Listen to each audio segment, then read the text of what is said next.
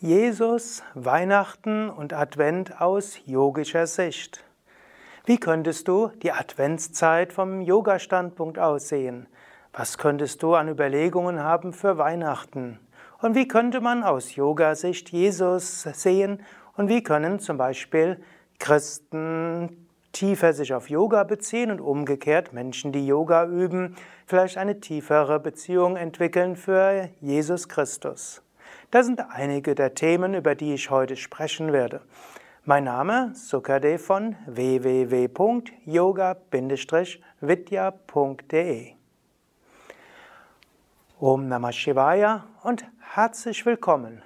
Es ist gerade Dezember, Adventszeit und in dieser Zeit kann man überlegen, ja, könnte man Yoga und Adventszeit und Weihnachten und Jesus Christus irgendwo miteinander verbinden. Vielleicht bist du jemand, der gerne Weihnachten und Advent genießt mit den vielen Lichtern und den Menschen, die unterwegs sind. Vielleicht bist du jemand, dem diese Kommerzialisierung irgendwo auf den Geist geht. Vielleicht bist du auch jemand, der am liebsten sich von allem abschottet. Aber egal zu was du dort gehörst, es ist gut zu schauen, das Ganze von einem Yoga-Standpunkt aus zu betrachten. Zunächst einmal Adventszeit. Advent kommt vom lateinischen adveniat. Adveniat kann heißen, es möge kommen und es wird kommen. Adveniat ist ein, ja, letztlich eine frohe Botschaft für die Christen immer schon gewesen. Jesus wird kommen und der Heiland wird kommen. Und unabhängig davon, ob du jetzt eine Beziehung hast zu Jesus Christus, man könnte das jetzt allgemein erfassen. Adveniat ist irgendwo so eine frohe Zuversicht. Man könnte sagen, die Gotteserfahrung wird kommen. Spirituelle Erfahrungen werden kommen. Die Erleuchtung wird kommen. Ich werde Gott erfahren. Das ist dieses Gefühl von Adveniat. Und manchmal hast du in deinem Kopf vielleicht Zweifel. Du kannst überlegen, ja, wie wird das überhaupt sein? Werde ich, die, werde ich Fortschritte machen? Dann kannst du dir sagen, adveniat, ja, ich freue mich darauf, ich freue mich darauf, spirituell zu wachsen. Die Adventszeit war früher übrigens auch eine Zeit intensiverer spiritueller Praktiken. In früheren Zeiten waren, gab es bei den Christen zwei Hauptfastenzeiten. Die eine war die Adventszeit, man hat sich vorbereitet auf die Geburt von Jesus Christus durch Fasten. Und die zweite war vor Ostern, also die Zeit zwischen Aschermittwoch und äh, Ostermontag oder Ostersonntag war eine Fastenzeit. Das heißt nicht unbedingt, dass die Christen dort diese vielen Wochen gefastet haben, aber sich einfacher ernährt haben und vielleicht auch äh, auf einiges verzichtet haben. Ich kann mich auch noch erinnern, in meiner Kindheit war es tatsächlich so, in der Adventszeit galt es, eben weniger Süßigkeiten zu essen, es galt ein einfacheres Leben zu führen und man hat sich dann gefreut, am 24. gab es die Bescherung und dann gab es Süßigkeiten ohne Ende. Und nur noch dazwischen gab es eben Nikolaus und dann hat man auch noch genügend Süßigkeiten gehabt für ein paar Tage. Aber Weihnachtsgebäck und so weiter gab es erst am 24. Gut, heute ist es ein bisschen anders. Heute gibt es Weihnachtsgebäck ab September in den Geschäften und meistens an Weihnachten selbst hat man so viel davon gegessen, dass man ab da erstmal ne, keine mehr essen will. Aber klassischerweise wäre Adventszeit eine gute Zeit, um sich vorzubereiten auf Weihnachten und das macht man, indem man einfacher lebt, indem man bewusster lebt, mehr spirituelle Praktiken macht. Wenn du also kannst, dann könntest du sagen, die Adventszeit ist eine Zeit, wo ich mehr praktiziere. Vielleicht, wenn du keine Kinder mehr im Haus hast, und du vielleicht deshalb etwas nostalgisch bist und überlegst, ja, ja, früher war das anders oder wenn deine Kinder Teenies jetzt sind und jetzt nicht mehr Weihnachtsgebäck und so weiter genießen wollen und du vielleicht deshalb etwas nostalgisch, melancholisch bist, kannst du ja sagen, ich werde jetzt diese Zeit nutzen, um mehr zu praktizieren. Gut, falls du kleine Kinder hast oder falls du irgendwo in einer Branche beschäftigt bist, wo viel zu tun ist oder falls du selbst noch vieles zu tun hast, um dir Geschenke und alles mögliche andere zu besorgen, wird vielleicht die Adventszeit nicht unbedingt die Zeit sein, wo du mehr praktizieren kannst. Dann könntest du die, eine weitere Bedeutung von Advent nehmen. Adventszeit gibt es nämlich den Adventskranz und der Adventskranz hat ja vier Kerzen und so könntest du sagen, Advent steht für die ersten Schritte der spirituellen Praxis. Erst brennt ein Licht. Du könntest sagen, der erste Advent steht für Aktivierung des Muladhara Chakras, für das Erdchakra. Und du könntest so ein bisschen darüber nachdenken, was heißt für mich Muladhara und Erdchakra? Verankerung und Dankbarkeit zur Mutter Natur, zur Mutter Erde, vielleicht auch Bewusstheit bei der Nahrungsaufnahme, beim Essen, vielleicht auch eine gewisse Beständigkeit und Zuverlässigkeit. So vieles könnte man für das Erdchakra in Verbindung bringen mit ersten Advent. Dann kommt der zweite Advent. Und der zweite Advent steht so ein bisschen für zweites Chakra, Svadhisthana Chakra, steht für Wasserelement, steht auch für Prana, für Lebensenergie, steht für Heilung auf Energieebene, Energieheilung. Zweites Chakra steht auch für Fließen, für Loslassen, für Vertrauen, für Hingabe. Auch Vertrauen und Hingabe in Zwischenmenschlichen, aber auch Vertrauen und Hingabe zum Göttlichen. Vertrauen und Hingabe auch zur Mutter Natur. Und so könntest du in der Woche nach dem zweiten Advent an Wasserelement und Svadhisthana Chakra denken. Dritter Advent, Manipura Chakra. Drittes Chakra geöffnet. Feuer Chakra, Durchsetzungsvermögen, Enthusiasmus, Begeisterung. Auch Selbstausdruck, auch durchaus Verantwortungsbereitschaft, auch Verantwortung für andere Menschen nehmen, durchaus auch sich durchsetzen für die positive Sache, nicht gleich aufgeben, wenn es schwierig wird. Manipura, auch Selbstausdruck, das, was in dir ist, will sich manifestieren. Dann folgt viertes Chakra, vierter Advent, und das ist eben Luftchakra. Du könntest Luftchakra so deuten, dass du, dass du weit wirst, dass du offen wirst, ein weites Herz haben willst. Luft steht auch annehmen und akzeptieren von verschiedenen Sichtweisen. Luft steht auch für Herzensverbindung und damit Liebe zu anderen Menschen. Herzchakra steht eben auch für Schenken und Geben und Liebe und Verbundenheit. Herzchakra steht auch für Freude. Und so könntest du auch die ganze Adventszeit sehen, dass es schrittweise zum Herzchakra geht. Man kann sich ja ärgern über die Kommerzialisierung von Advent und Weihnachten, man kann aber auch genießen. Dieses, diese ganzen Lichter, die entzündet sind, die ganzen Weihnachtslieder und auch sich etwas kaufen oder etwas kaufen, um zu schenken. All das ist ja das Thema Anahata Chakra. Und so könntest du die ganze Adventszeit auch sehen, da ist Freude, da Liebe, da ist Licht. Und diese äußere Lichter können dich daran erinnern, dass es darum geht, das innere Licht zu entzünden. Und auch, wenn du in Liebe zu Gott entflammt bist, plötzlich erscheint die ganze Welt lichtvoll. Plötzlich erfährst du Freude überall. Oder auch wie Jesus gesagt hat, was ihr getan habt, den geringsten unter euren Brüdern und Schwestern, das habt ihr mir getan. In diesem Sinne kannst du auch sagen, was auch immer du tust, zum Beispiel in der Adventszeit und an Weihnachten, um anderen eine Freude zu machen, ist auch etwas, um dein Herz zu öffnen, um Gott zu erfahren. Und idealerweise gibst du nicht nur etwas für Menschen in deiner Familie und deine Freunde und Bekannte, sondern du teilst auch etwas an Menschen, denen es gar nicht gut geht.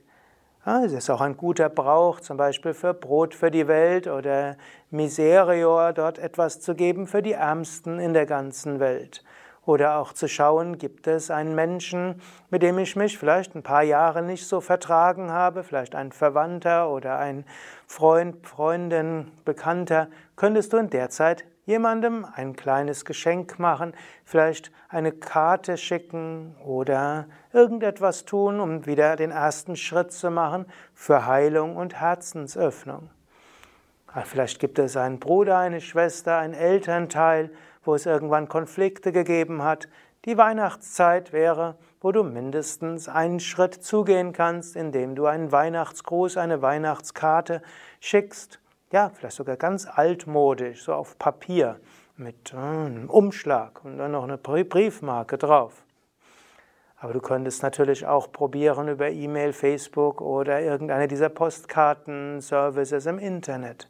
Aber du könntest überlegen, könntest du in der Zeit etwas machen, um wieder auf einen Menschen zuzugehen, ohne aufdringlich zu wirken. Oder auch wenn du Kinder hast, die vielleicht mit dir den Kontakt abgebrochen haben, oder Enkel, zu Weihnachten könntest du mindestens einen einfachen Versuch machen, wieder auf einen Menschen zuzugehen. Einen kleinen ersten Schritt, ohne Vorwürfe, ohne aufdringlich, einfach zu sagen, es ist Weihnachten und ich wünsche dir alles Gute, vielleicht auch alles Gute zum neuen Jahr. Mehr braucht es nicht. Der erste Schritt, um Herz zu öffnen.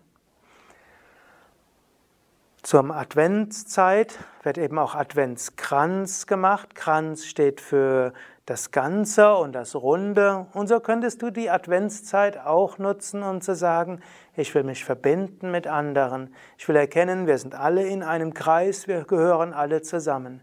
Statt zu trennen, wollen wir uns verbinden. Das sind einige Anregungen für Adventszeit aus Yoga-Sicht. Gut, einige Sichtweisen zu Weihnachten. Und da kann man vieles sehen. Es gibt ja auch von mir einen längeren Artikel, ne? Advent und Yoga und Weihnachten aus Yoga-Sicht, wo ich dort etwas länger drüber schreibe. Oder auch, es gibt Vorträge, Aufnahmen von mir, die es als MP3-Dateien gibt. Ich will es jetzt nur in kurzer Form sagen. Weihnachten kann man aus verschiedener Sichtweise sehen. Weihnachten ist ja 24. Dezember, es ist die Wintersonnenwende und so gibt es dort eine Menge von Überlegungen. Wenn wir es erstmal noch nicht direkt aufs Christentum beziehen, Weihnachten bezieht sich ursprünglich auf die Saturnalienspiele im alten Rom. Saturnprinzip ist das Prinzip der Einschränkung, ist das Prinzip der Disziplin, ist das Prinzip der Askese. Und am 21. bis 23. Dezember geht ja auch die Sonne in den Steinbock. Steinbock ist Saturnprinzip. Und so kannst du dir auch bewusst machen, ja, Verzicht kommt zuerst und auch manchmal kommen Krankheiten, schwere Erfahrungen und dann kommt die Freude. So wie im alten Christentum war es üblich, Advent eine Zeit der Entbehrungen, Fastenzeit und so weiter und dann Weihnachten selbst ist dann Freude und Festessen und Lichter und Geschenke und Liebe und Verbindung und so weiter. Und so kannst du auch sagen, man kann lernen zum einen über das Saturn-Prinzip, die Entsagung, das Loslassen, die Einschränkung aber auch über das Jupiter-Prinzip, das Überschwängliche, das Große und vielleicht das Venus-Prinzip von Liebe und Verbundenheit und so weiter. Und so kannst du Weihnachten selbst auch sehen, diese beiden Aspekte. Und im Grunde genommen, die Weihnachtssymbolik gibt es ja auch in anderen Kulturen, wo das immer ist. Es gibt eine Phase der Entsagung und auf die Phase der Entsagung folgt etwas Großartiges, Freude. So war es bei den Saturnalienspielen im alten Rom, die Entsagung, das Schwierige und die Disziplin und danach folgt die Freude und so weiter. Das Gleiche finden wir in der jüdischen Symbolik des Chanukka. Chanukka ist eine der Feste im Judentum. Dort gab es eben eine Phase, wo die, das Land Israel wurde, hatte Fremdbeherrschung. Es gab eben die Antiochiden, was eine bestimmte Dynastie der Griechischen, der Griechen waren, oder auch die Seleukiden. Die haben das Land beherrscht. Sie haben den Juden äh, verboten, ihre Rituale zu machen. Und dann gab es eine Gruppe der Makkabäer, die haben die Seleukiden und die Griechen vertrieben und danach war Freude, Fremdherrschaft vorbei. So ähnlich auch bestehst du manchmal unter der Fremdherrschaft einer Süchte, deiner Wünsche oder auch von Erwartungen von anderer. Es gilt sich davon zu befreien. Und das wird in Chanukka gefeiert. Die Freiheit, die Befreiung aus Sklaverei und aus Fremdherrschaft wird man befreit. Dann gab es auch noch ein Wunder, ein Lichtwunder an Chanukka, aber das wäre jetzt ein längerer Vortrag nur über Chanukka. Aber bei den, bei den Juden gibt es eben diese, oh, auch im Dezember, diese Befreiung, die kommt. Ein ähnlicher Mythos finden wir auch im Hinduismus. Da gibt es Diwali. Und Diwali, das Lichterfest, hat viele Bedeutungen. Unter anderem zelebriert es die Rückkehr von Rama, der Königssohn der König Rama kehrt zurück. Er war hm, mehrere Jahre, über ein Dutzend Jahre im Exil und deshalb waren alle todtraurig. Und dann gab es hm, die Rückkehr von Rama in die Stadt. Alle waren froh und es gab Freudenfeuer und alle haben gesungen und getanzt. Und so kann es auch im Leben sein, dass es mal so scheint, als ob Gott weit weg ist. Vielleicht hattest du schon mal Gottes Erfahrung oder spirituelle Erfahrung, Erfahrung von Liebe und von Freude. Und vielleicht gab es dann eine Phase, wo Gott so weit weg schien. Vielleicht warst du so wie Bharatan der Ramayana, hast trotzdem auf Vertrauen heraus ein ethisches Leben geführt, spirituelle Praktiken gemacht, aber irgendwo es war schwer. Und dann kommt plötzlich Rama zurück. Plötzlich kommt die Gotteserfahrung, plötzlich wieder Freude, plötzlich diese Liebe. Und so steht auch Weihnachten dafür, dass es Trockenphasen gibt und dann folgt wieder diese Euphorie. Eine weitere Symbolik finden wir ja in Weihnachten selbst.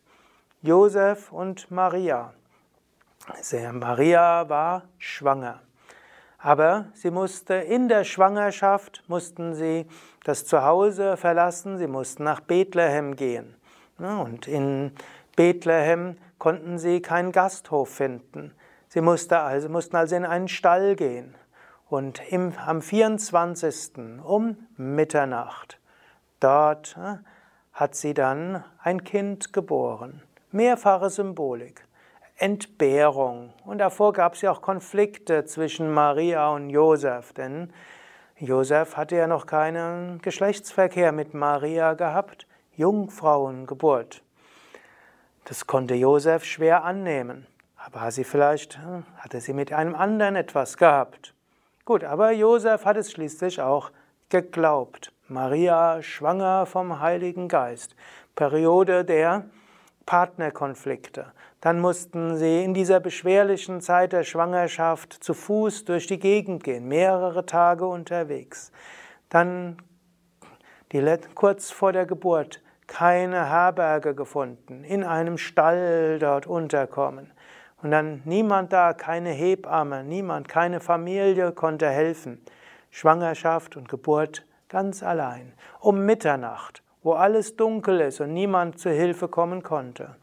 Aber dann großartige Erfahrung, große Freude, große, dann kamen die Engel, dann kamen die Hirten, dann kamen die drei Könige.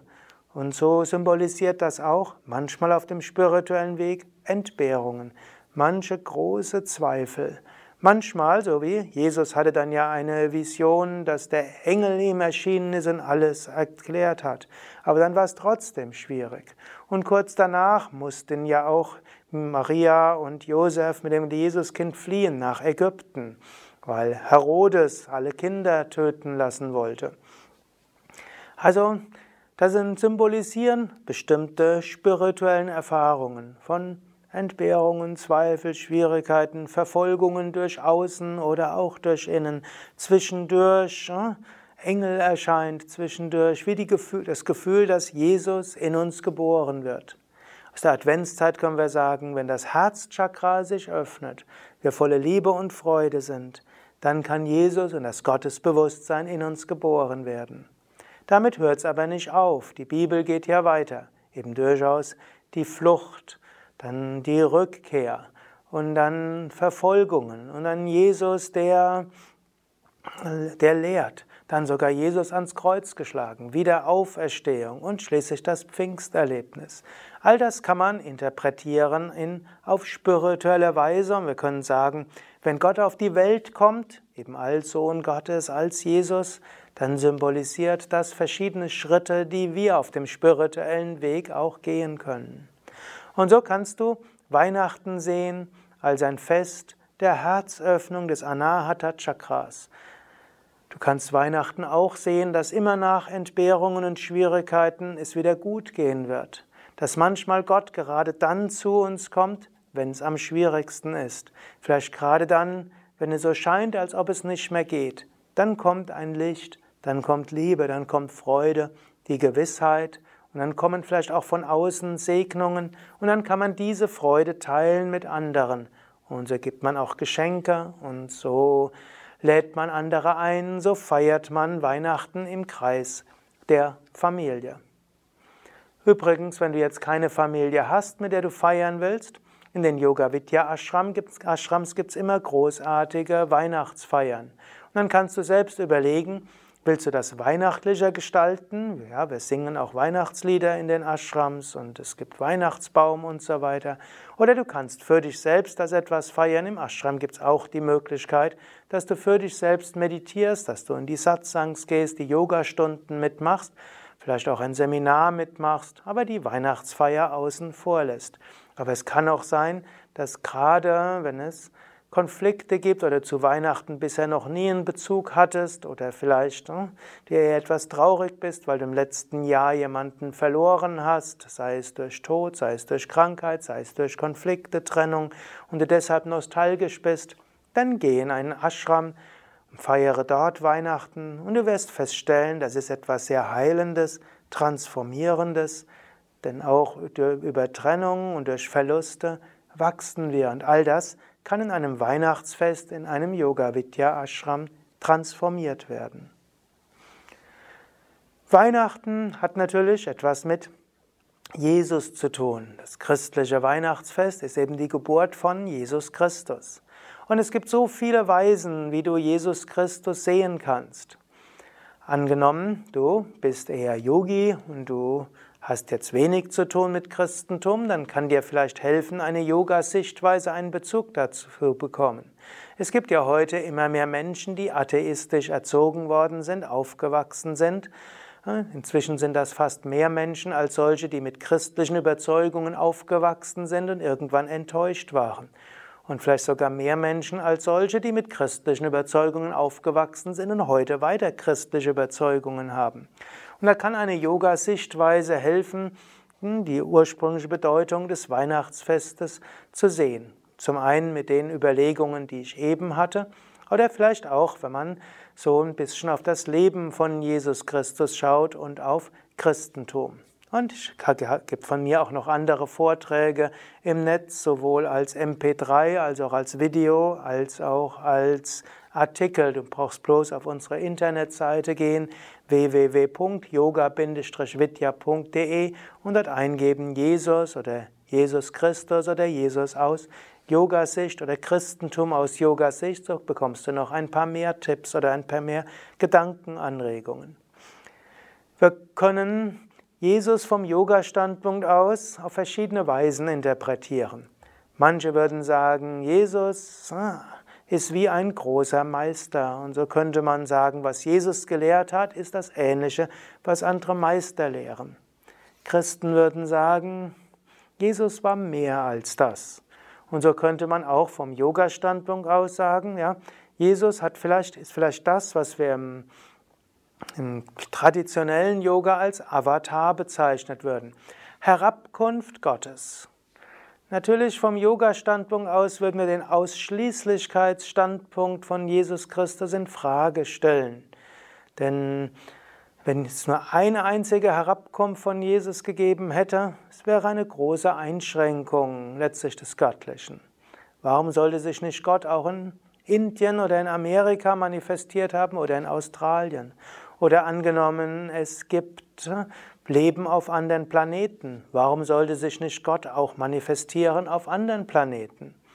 Nehmen wir an, es gab andere Zeitalter in anderen Welten, wo es intelligentes Leben gab. Warum sollte sich Gott nicht dort auch manifestieren? Es wäre eine große Einschränkung, wenn man sagt, Gott manifestiert sich nur einmal. Und so im Hinduismus wird gesagt, Gott manifestiert sich in jedem Zeitalter aufs Neue als großer Avatar und immer wieder auf kleine Weise.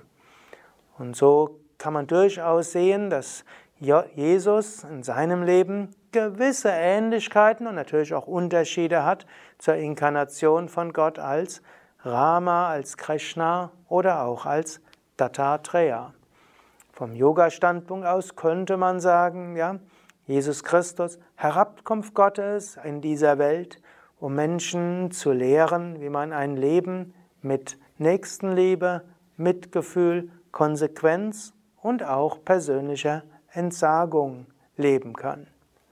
Die Lehren von Jesus jedenfalls sind sehr ähnlich wie die Lehren, die wir im Yoga finden. Jesus hat gelehrt, liebe deinen Nächsten wie dich selbst. Patanjali im Yoga Sutra erwähnt immer wieder über Maitri Bhavana, das heißt Nächstenliebe, und zwar tätige Nächstenliebe. Liebe deinen Nächsten wie dich selbst, tue anderen Gutes. Auch Krishna in der Bhagavad Gita sagt immer wieder, Karma Yoga, uneigennütziges Dienen und das mit Liebe, das ist das, was einen spirituellen Menschen auszeichnet. So wie Jesus gesagt hat, was ihr getan habt, den geringsten eurer Brüder und Schwestern, das habt ihr mir getan. So ähnlich sagt auch Krishna, ich lebe in allen Wesen. Und so anderen dienen, anderen helfen mit Nächstenleben. Dazu gibt es so viele wunderschöne ja, Gleichnisse und Aussagen von Jesus Christus. Dann sagt Jesus auch, liebe Gott mit all deiner Seele, mit all deinem Geist, mit all deinem Sein. Auch das entspricht dem Bhakti Yoga. Bhakti Yoga, wo man sagt, liebe Gott. Und durch Gottes Liebe erfährst du das Höchste. Jesus sagt dann auch, ich und mein Vater sind eins. Und er sagt auch, ist der Jünger vollkommen, wird er wie sein Meister. Wenn man diese beiden zusammennimmt und vielleicht noch zusätzlich sagt, Jesus hat auch gesagt, das Königreich Gottes ist inwendig in euch oder eine andere Interpretation, das Königreich Gottes ist um euch herum oder ist überall, dann sind wir bei Vedanta. Aham Brahmasmi. Ich, Aham und Gott, Brahma, Brahman sind eins. Und nicht nur Jesus ist eins mit seinem Vater, sondern er sagt auch, ihr seid vollkommen, wie euer Vater im Himmel vollkommen ist. Die Jünger haben sich immer wieder auf Jesus bezogen und äh, bezogen als Abba, als Vater oder auch als Lehrer, als Meister. Und Jesus hat gesagt, ist der Schüler vollkommen, wird er wie sein Meister. Oder hat eben auch gesagt, ihr seid vollkommen, wie euer Vater im Himmel vollkommen ist. Er hat also den Jüngern gesagt, ihr seid keine Sünder, ihr seid keine Kleinkrämerischen, ihr seid auch keine Kleingeistigen. Er hat ihnen das manchmal auch, auch vorgeworfen, weil sie sich mit Körper und Psyche und so weiter identifiziert haben. Er hat sie immer wieder aufgefordert, ihr seid so wie ich, werdet so wie ich, erfahrt die Einheit mit Gott. Zwar kann der Mensch nicht wirklich wie Jesus vollkommen werden, denn Jesus ist Avatar, Herabkunft Gottes, aber Mensch kann die Einheit mit Gott verwirklichen. Und das meint Jesus damit. Und so finden wir wunderbare Zitate von Jesus, die genau der Vedanta-Philosophie entsprechen. Dann spricht Jesus gerade in der Bergpredigt auch über Entsagung, dass man an nichts haften soll, dass man sein Glück nicht bekommen soll, indem man etwas sein eigen nennt. Und er sagt immer wieder, dass man sich nicht identifizieren soll. Und so finden wir auch den Weg der Entsagung, des Loslassens, der Nichtidentifikation, letztlich der Selbstbeherrschung, auch in den Worten von Jesus. Wir finden auch mehrere Stellen, wo Jesus meditiert hat. Zum Beispiel, wo er in der Wüste war und 42 Tage gefastet hat. Und letztlich, wie es auch weiter beschrieben wird, wo er stundenlang meditiert hat. Oder kurz vor seiner Gefangennahme in Garten Gethsemane, wo er stundenlang gebetet hat. Natürlich Gebet heißt hier Meditation. Und so können wir sagen, wir finden alle Aspekte des Göttlichen auch in Jesus und alle Aspekte der, des Yoga. Wir finden Karma-Yoga, uneigennützig dienen, Nächstenliebe. Wir finden Bhakti-Yoga, Hingabe zu Gott. Wir finden Raja-Yoga, Herrschaft über den Geist. Wir finden Jnana-Yoga, also die, letztlich den Yoga des Wissens, der Einheit mit dem Göttlichen. Und wir finden auch Kundalini-Yoga, zum Beispiel auch in der Symbolik von Advent, die vier Adventskerzen, die vier Öffnungen der Chakras und auch in der Symbolik des Weihnachtsbaums. Der Weihnachtsbaum hat einen Stamm und dieser Stamm symbolisiert die Sushumna, die feinstoffliche Wirbelsäule. Aus dieser Sushumna gehen verschiedene Äste und Zweige raus, die verschiedenen anderen Nadis, die von den verschiedenen Chakren kommen. Und ja, Weihnachtsbaum sind ja oft, wo an einer bestimmten Stelle gehen die verschiedenen Äste aus. Man könnte sagen, das ist immer ein Chakra. In der Frühzeit bei Yoga Vidya hatte ich so ein bisschen darauf geachtet, dass wenn wir einen Weihnachtsbaum haben im, für den großen Yogaraum, dass der genau sieben Stellen hat, aus denen die Äste herauskommen, beziehungsweise sechs Stellen und dann oben hat man noch den Stern und das ist das siebte Chakra, eben Sahasrara. Und wenn du magst und du noch keinen Weihnachtsbaum hast, könntest du das ja auch bewusst machen. Es gibt einige solcher Weihnachtsbäume, wo man diese sieben Chakras sehen kann. Aber auch wenn es weniger sind, die Symbolik, dass der Weihnachtsbaum entzündet ist, leuchtet mit diesen Kerzen oder elektrischen Kerzen, Schmuck hat, das symbolisiert, wenn das vierte Chakra geöffnet ist, dann ist eine Vision Gottes da. Das ist auch wie die Erweckung der Kundalini. So viele schöne Erfahrungen, so viel Energie, so viel Freude, so viel Ekstase. All das wird symbolisiert durch das Entzünden des Weihnachtsbaums. Oder auch später, man könnte sagen, dieses Pfingstfest, wo der Heilige Geist auf die Jünger herabkommt. Das ist auch so etwas wie die Erweckung der Kundalini die von unten nach oben geht und gleichzeitig das Öffnen für die Gnade Gottes, die von oben nach unten geht. Und so kann man durchaus in der Symbolik von Weihnachten und Jesus so viele Yoga-Prinzipien sehen. Und so könntest du mit Yoga wieder einen Bezug zu Jesus bekommen oder du könntest auch die Symbolik des von Jesus, die du vielleicht kennst, ins Yoga hineinbringen. Es gibt noch mehr, was man sagen könnte, auch über die Symbolik von Jesus und Weihnachten. Und ich möchte dich da durchaus auch hm, ja, motivieren, dort mehr zu forschen, zum Beispiel auf unseren Internetseiten. Es gibt auch noch etwas, was Jesus auch großartig gemacht hat. Er hat natürlich als Inkarnation Gottes, als Sohn Gottes, verschiedene spirituelle Prinzipien und Traditionen miteinander verbunden. Natürlich, Jesus war Jude und so hat er die jüdische Spiritualität gehabt. Jesus hat aber vermutlich mindestens ein paar Jahre in Ägypten verbracht, nach manchen Traditionen sogar die ersten zehn, elf Jahre, bis er als Zwölfjähriger wieder in Israel war. Es ist etwas umstritten, ob Jesus vielleicht schon vorher wieder zurückgekehrt war nach Israel oder nicht, aber es gab mindestens die Tradition, dass Jesus auch eingeweiht war in die ägyptischen Mysterien.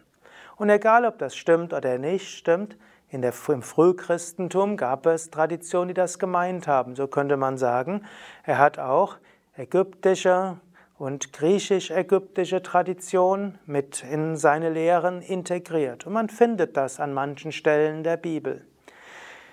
Jesus ah, war auch in Verbundenheit mit den, mit verschiedenen jüdischen Traditionen. So gab es eben die Pharisäer. Und die Pharisäer waren diejenigen, die die Gottesliebe und die Nächstenliebe besonders propagiert haben. Die Pharisäer als jüdische Untergruppierung waren übrigens nicht so, wie es die Bibel darstellt, reine Gesetzesgläubige, sondern die meisten der Jesusworte sind eigentlich Ausdrücke der Pharisäer, wo sie gesagt haben, zum Beispiel nicht der Mensch ist für das Gesetz da, sondern das Gesetz ist für den Menschen da. Nicht die religiösen, nicht der Mensch ist für die Erfüllung der religiösen Gebote da, sondern die religiösen Gebote sind dazu da, dass der Mensch sich entwickeln kann zu Gott. Jesus war aber auch einer der Lehren der Essener gelehrt hat. Die Essener waren eine jüdische Untergruppierung, für die das Nicht-Töten besonders wichtig war, die Gewaltlosigkeit wichtig war, für die auch spirituelle Praktiken wichtig waren, die Entsagung wichtig war und für die Essener war auch vegetarisches Leben und Verzicht auf Töten von Tieren wichtig. Manche essenische Gruppierungen haben auch an Reinkarnation geglaubt. Und so findet man ein paar Worte von Jesus, die die man mit Karma und Reinkarnation in Verbindung bringen könnte. Es gibt auch andere Worte in der Bibel, die anders interpretiert werden können, aber Jesus sagte zum Beispiel, dass man wiedergeboren muss aus dem Geiste, um das Himmelsreich zu erleben. Oder Jesus spricht auch davon als Jünger, den Jesus fragen, wer ist Johannes der Täufer? Und dann sagt er, dieser ist Elias könnte man interpretieren als, das ist eine Verkörperung des Elias-Prinzips oder eben auch, er ist eine Wiedergeburt des Propheten Elias. Und so gibt es manche Strömungen zur Zeit von Jesus Christus im Judentum, die an Reinkarnation geglaubt haben. Manches findet man in Jesus Worten wieder. Das Christentum hat sich nach Jesus Christus auch weiterentwickelt. Man kann manche Jesu-Worte auch vor dem Hintergrund von Buddhismus oder auch von letztlich den asketischen Traditionen des Hinduismus sehen. Diese starke Betonung auf Aufgabe von Familie, auf Wandermönchstum, nirgendwo zu bleiben, keinen Besitz haben, das könnte man beziehen auf buddhistische Mönche, die ja auch zur Zeit von Jesus in Ägypten gab und eventuell auch in Palästina bzw. im Land Israel. Und es gab zur Zeit von Jesus eben auch eine größere ja, Verbindung verschiedener Kulturen. Indische Kultur, persische Kultur, zwei, mesopotamische Kultur, ägyptische Kultur, die jüdische Kultur, römische Kultur.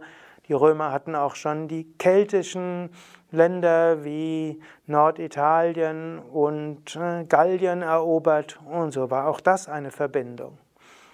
Und so kann man später im Christentum erkennen, dass sich vieles verbindet.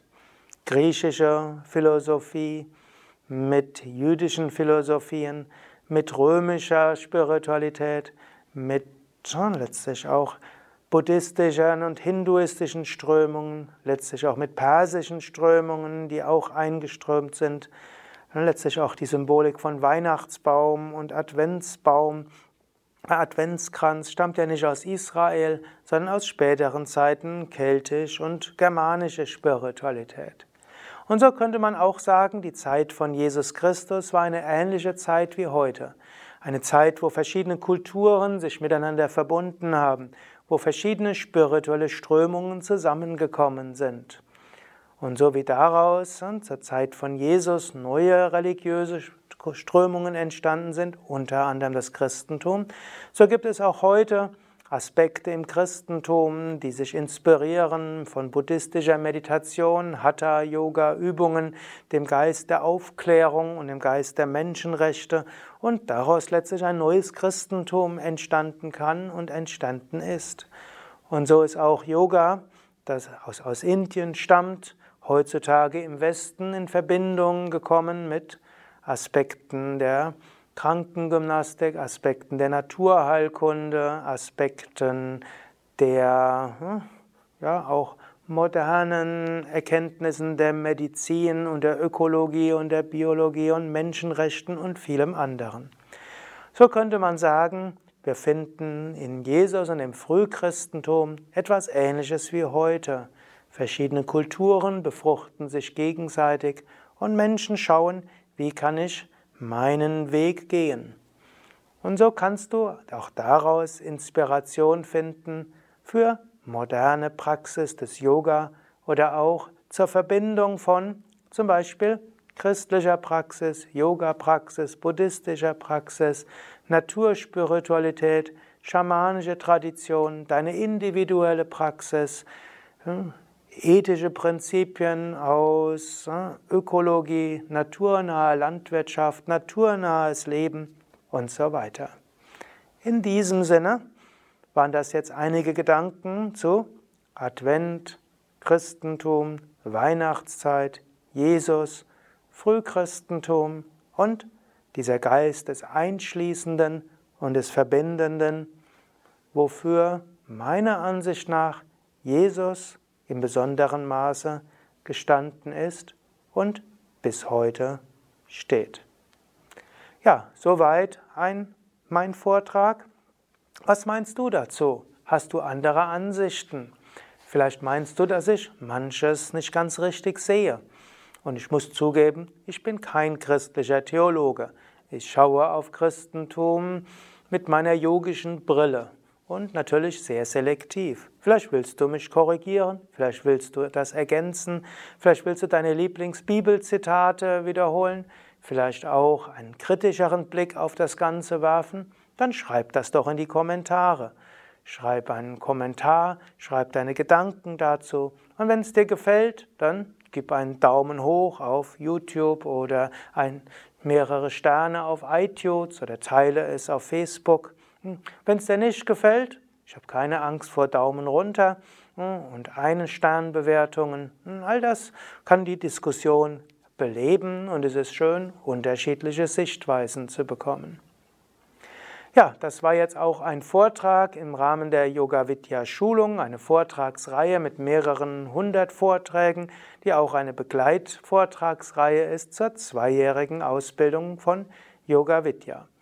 Also zweijährigen Yogalehrerausbildung von Yoga Vidya. Und auch nochmal den Hinweis, wenn du gerne Weihnachten erleben willst, aus der Verbindung von Yoga und hm, Spiritualität, entweder mit christlicher Symbolik und Weihnachtslieder oder auch ohne, dann kannst du in den Yoga Vidya Ashrams Bad Meinberg, Teutoburger Wald, Nordsee, Friesland oder auch Allgäu oder Westerwald Weihnachten gut verbringen. Entweder das Weihnachtsfest selbst, wo wir auch meditieren vom 24. auf den 25.12. Die Mitternachtsmeditation ist oft besonders stark. Oder du kannst auch die Zeit verbringen zwischen den Jahren. Und die Zeit zwischen den Jahren in einem Yoga-Ashram zu verbringen, hat auch eine besondere Schönheit, tiefe Spiritualität und tiefe spirituelle Erfahrungen. Alle Informationen darüber auf www.yoga-vidya.de